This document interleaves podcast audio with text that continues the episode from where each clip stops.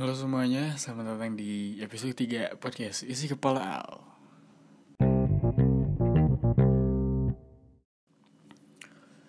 Ya, di episode kali ini Gue mau ngebahas tentang relationship. Sebenarnya relationship gue sih. Ya, gue ngebahas ini kayak biar lega aja sih sebenarnya. Jadi, kemarin-kemarin tuh gue sempet uh, punya hubungan sama cewek.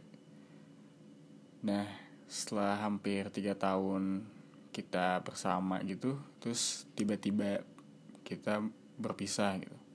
Benar-benar tiba-tiba gitu. Saat itu tuh, ya mungkin karena kedua belah pihak waktu itu lagi emosi. Jadi ya, ya udah, mungkin emang keputusan ini yang terbaik dan ada muncul keanehan sih setelah beberapa hari lost contact dan ketika gue ke mana-mana aku jadi sendirian gitu. Tapi makin setelah berpisah itu makin sini makin sini gue sadar gue nggak bisa maksain untuk dia tetap cinta sama gue. Soalnya menurut gue nggak ada yang namanya cinta kalau dipaksakan gitu. Gue sadar kalau memaksakan cewek gue dulu untuk selalu sama gue dan harus cinta sama gue ya itu salah gitu. di sana nggak ada yang namanya cinta.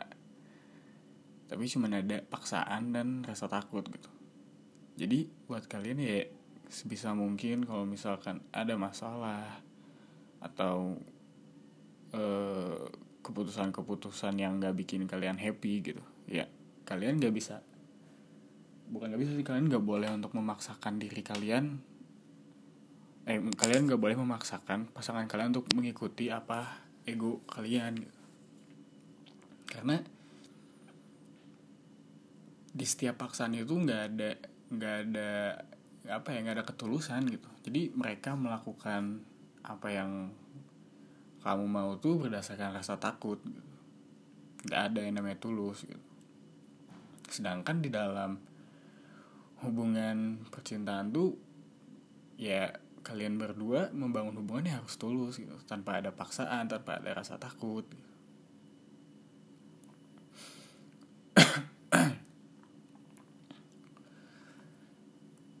Kesadaran gue tuh setelah itu muncul saat kita udah gak bisa menerima satu sama lain lagi gitu. Karena gue harus banyak melakukan sesuatu dulu untuk mendapatkan cintanya dia dan kasih sayangnya dia dan dia pun begitu gak ada yang namanya ketulusan gitu. Tulus dalam cintai gak ada.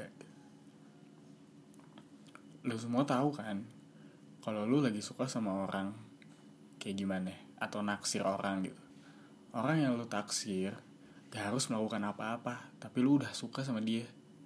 Kayak contohnya lu lagi nongkrong nih atau lu lagi hangout keluar lu lihat orang ganteng atau cantik dan lu naksir gitu Padahal dia nggak ngelakuin apa-apa. Tapi udah suka. Itu yang namanya tulus. Dia nggak harus ngelakuin apa-apa buat buat eh untuk untuk menarik perhatian lu gitu. Jadi dia enjoy sama kehidupan dia dan lu suka gitu ngeliat dia kayak gitu. Sedangkan masalah gue di sini tuh gue dan dia tuh harus melakukan sesuatu dulu supaya cinta kita tuh tetap tumbuh dan jadinya seperti harus dipaksa. Dan ada perbuatan terlebih dahulu gitu. Tapi dari relationship gue yang kemarin itu ada yang gue sesalin sih satu. Kita sekarang kayak orang gak kenal walaupun dulu kita sedekat itu gitu. Sekarang tiba-tiba semua jadi beda jauh satu sama lain. Kenapa gue menyesal karena gue udah kehilangan satu orang yang mungkin akan bisa menjadi partner atau connection gue di masa depan gak menutup kemungkinan mantan kita pun akan berpengaruh untuk hidup kita di masa depan gitu. Bukan dalam hubungan berpacaran atau apa mungkin dalam hubungan kerjaan atau mungkin dia bisa jadi sahabat lo atau jadi temen lo gitu. Itu yang sangat gue sesalkan gitu. Kita udah lost contact dan sekarang kayak tiba-tiba jauh gitu. Tiba-tiba kita kayak orang gak kenal walaupun kita udah pernah deket selama hampir tiga tahun gitu. Tapi gue berusaha untuk menghargai keputusan dia kayak gitu. Ya udah gue jalanin aja gitu. Toh mungkin dia lebih nyaman kayak gitu. Gue nggak mau ganggu kenyamanan orang lain. Hanya demi hal sepele ini gitu. Karena gue pun merasakan hal yang gak enak gitu. Kalau kalau dilaku kalau dipaksakan seperti itu gitu Ke, kenyamanan kita tuh diganggu sama orang lain tuh gak enak gitu.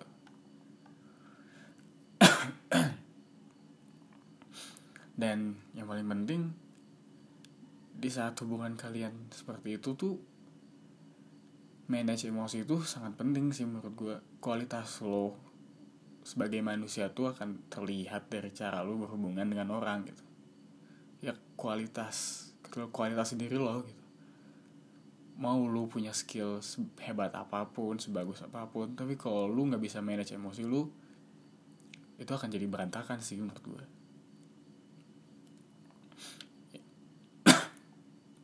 dan setelah berakhirnya uh, relationship relationship gue kemarin tuh gue sempet sempat ada baca-baca artikel baca-baca research gitu ada jadi ada sebuah studi yang mengatakan dalam sebuah hubungan hubungan tuh ada beberapa stage yang harus dilalui. Gitu. terutama di hubungan pacaran ya. Jadi benar-benar rokok dulu.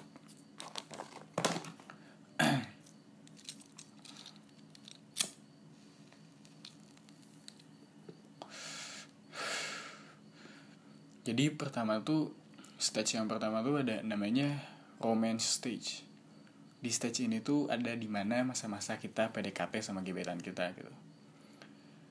Yang bikin stage ini seneng tuh ya di oh ya di stage ini tuh kalian bakal ngerasain indah banget gitu, romantis banget. Kalian bakal jadi sosok yang sangat bahagia gitu. Dan di titik ini pun wanita tuh akan menjadi sangat sempurna bagi bagi cowok gitu. Nah di stage ini kita bakal lihat kesamaan di antara di antara kita berdua gitu. Dan kita rela menunjukkan apa pun demi berusaha menunjukkan cinta kita sama cowok atau cewek yang mau kita dapetin gitu.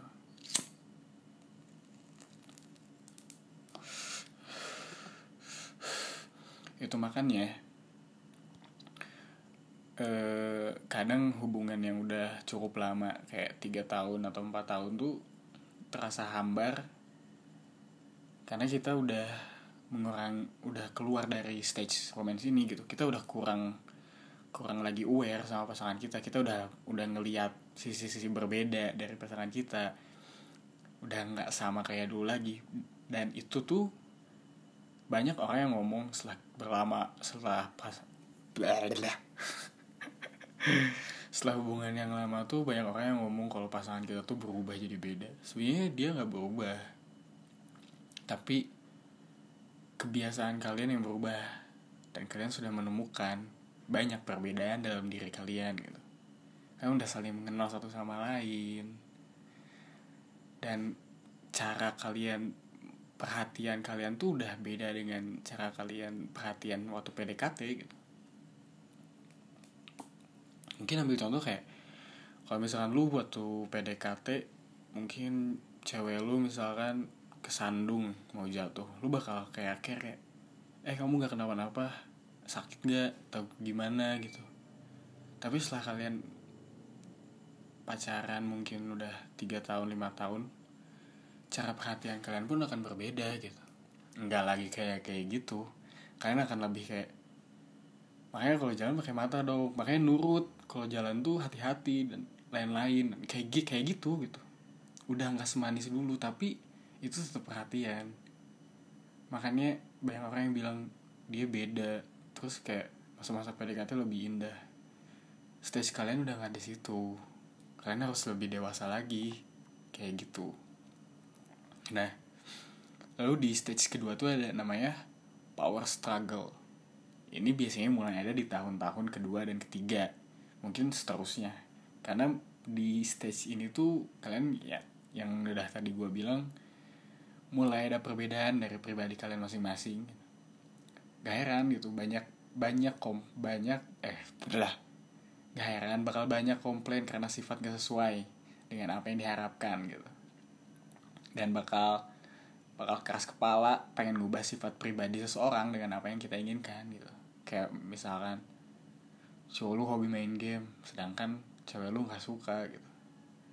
Dan cewek lu memaksakan bahwa lu nggak boleh main game gitu. Itu nggak bisa itu nggak boleh.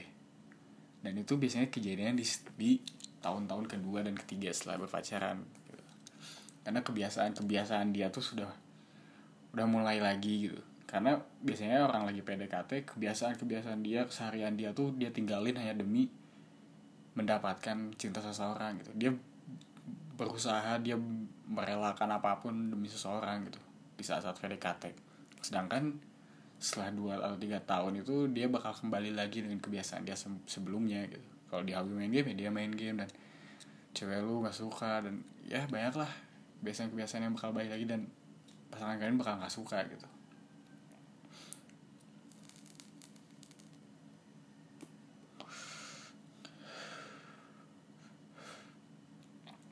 Nah, di di stage ini tuh banyak lumayan banyak pasangan yang akhirnya memutuskan untuk berpisah gitu. Karena nggak bisa nggak bisa berkompromi gitu untuk untuk mempertahankan perbedaan sifat itu gitu. Makanya di stage ini tuh kalian dituntut untuk menjadi lebih dewasa. Kalian dituntut untuk menjadi lebih kompromi, kooperatif sama pasangan kalian. Karena perbedaan sifat perbedaan pendapat itu tuh pasti ada dalam setiap hubungan gitu. Kalian nggak bisa memaksakan apa pun di situ. Nah setelah setelah kalian berhasil lewat dari stage itu kalian bakal ada di namanya stability stage. Nah di sini pasangan yang berhasil lewat dari stage struggle itu dapat bertahan dari rintangannya gitu.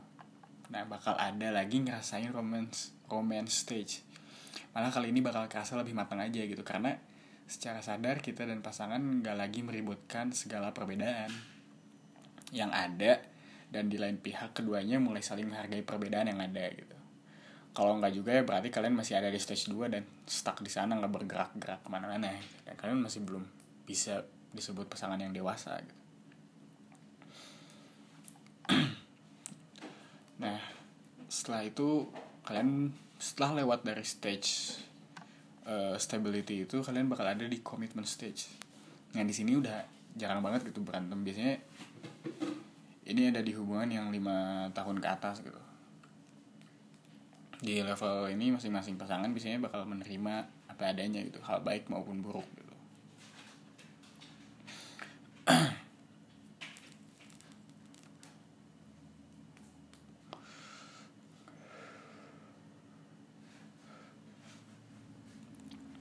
Dan kalau kalian tahu hubungan asmara gue tuh kandas di stage nomor 2 ya karena kita berdua nggak bisa menerima perbedaan sifat gitu dan kita sering berantem karena hal-hal sepele itu gitu.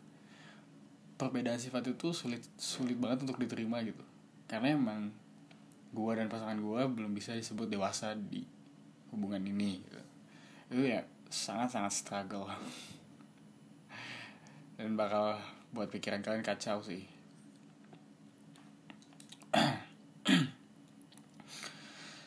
Tapi buat selanjutnya gue sangat berharap ini adalah terakhir kalinya gue putus dalam hubungan dan menemukan sosok wanita baru yang akan menemani gue sampai tua nanti. Gila. Karena jujur gue tuh bukan tipe orang yang banyak cewek gitu. Ya. Gue kalau sayang sama satu cewek ya udah gitu, sayang aja gitu.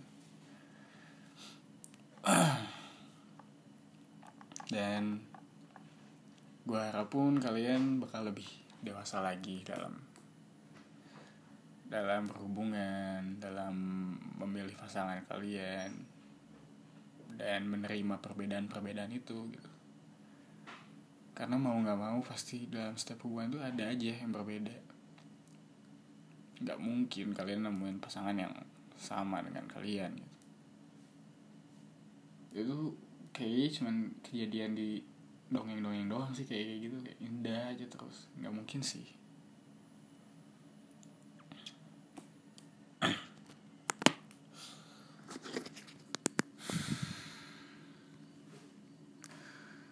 mungkin untuk podcast kali ini cukup segitu dulu aja kali ya. Karena ya gue cuma pengen ngejelasin uh, hubungan asmara gue aja sih sebenarnya dengan riset-riset yang gue dan artikel-artikel yang udah gue baca gitu. Ya gue cerita di sini ya biar lega aja. Toh gue nggak tahu mau cerita ke siapa lagi dan ya udah gue cerita di sini akhirnya. Semoga kalian mendengarkan dan kalian bisa ambil yang baik-baiknya dan jangan ambil yang buruk-buruknya. Terima kasih sudah mendengarkan. Sampai jumpa di episode keempat. Thank you